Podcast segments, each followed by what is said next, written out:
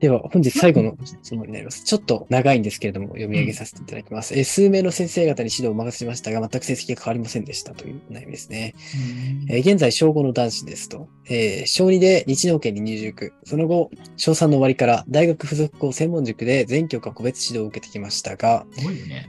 現在算数は2カ所の塾で個別指導。えー特に国語の成績は全く伸びず、模試などでもかなり下位の層になりますと。それもあって多教科も良いわけではないのですと。えー、シャリも一問一答形をできても長めの問題文を読み取れなかったり、算数の文章問題などにもかなり影響が出ているように感じております。えー模試などで多教科がまあまあだとしても、国語の成績が悪すぎて、首都圏模試でさえ偏差値50でよしなほどですと。えー国語が弱いと感じましたので、集団ではなく個別指導で早めに対応してきたつもりでした。数名の先生方に指導を任せていましたが、全く成績は変わりませんでした。ついに小6になりますと。4人兄弟の末っ子で生まれ子たちの受験も経験してきたので、なんとなくわかるのですが、最後の年で成績が急に上がるなどはほぼないと。えー正直もう無理であると判断していただけるならそう言ってくださる方が助かるくらいの気持ちになっています。国語を諦めた教科に集中した方がいいのか、諦めず国語の成績を上げるとしたら方法はあるのかなど悩んでいますということですね。まあ、この方お話ししたんで、ね、あの、多分解決できてるのかなと思うけど、一つ目は、えっ、と、前の成功体験を引きずっているってことですよね。ああ、なるごほど。兄弟はいの中で。はいはい。それを比較した瞬間にその子ができてしまってないというふうに認定しちゃうんですよ、やっぱり。なるほど。末っ子だと確かにそういった難しさがありますよそうそうそうね。でも、人なんてどこがブレイクするする時点なんか全然違うから、うん。その子の中のできたってところを見れてないんですよ、まず。確かに確かに。僕らって結構平等にその変なとこ見てるし、変なそうで話、すね下文字で50取れてる子って逆に賢いのに思っちゃってるんですうよ。ん。そうですね。偏差値30代の子とか結構多いから、うちうんは。まあ、そういった子たちが50の半ばに受かるとか、このね、対策とかしてきてることから見ると、なんかもう可能性しか感じないんですよね。うん。うん。そうですね。確かに。うん、しかも他の国語以外の科目はこの方ができてたから、うんそこのところでもうちょっと強化しつつ、あの国語とかでも成績の悪い原因だったりするのが、 物語のどっかができてないんだったら、それは後回しにしましょうとかね。うん。うんうんうん。説そ明うですね。まずは説明文からあの。取れるところがあったりとか、うん。確実に答えを導き出せたら点数になるってところは、ちょっと算算数的なところがあるじゃないですか、ロジック。はいはいはい。そこを多分関連付けて算数が得意になれば、そういったロジックのところを取っていって、選択問題、消去法を完璧にしていくっていうこととかでいれば、すごい精度が上がるので。うん。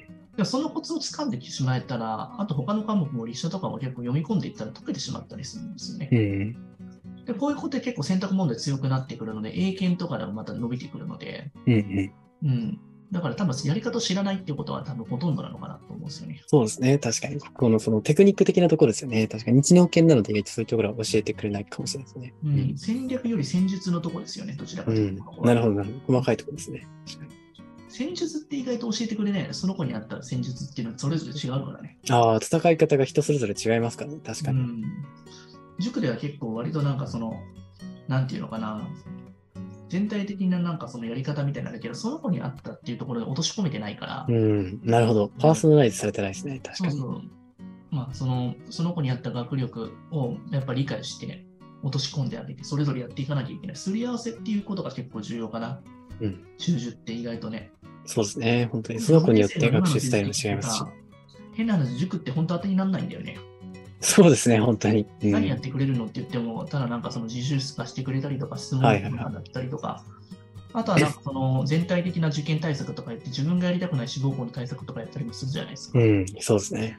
うん、でもあんまそれって意味ないんですよね。結局なんか最終的な手こ入れって僕らがしてるような印象なんですよね。うん。確か山に。口先生、どうですかもうすもう数人まとめて、やっぱりいつも教えていただいてるんですけはど、いはいそうですね。やっぱり、あの、本当に過去問対策とかはかなりやっぱり自分で自立してやらなきゃいけないので、あの、うちでやらない限り多分やってなかったんだろうなっていう感じがすごくありますね、塾の方では。うん。いや本当気迫だよねえ。そうですね。え、なんでこんなにやり込んでないのよく受験まで本番にこのまま話し てそうですよね。本当によくこのまま挑ませるなと思いますね。うめん。ちゃくちゃだよね、あれ。そうですね。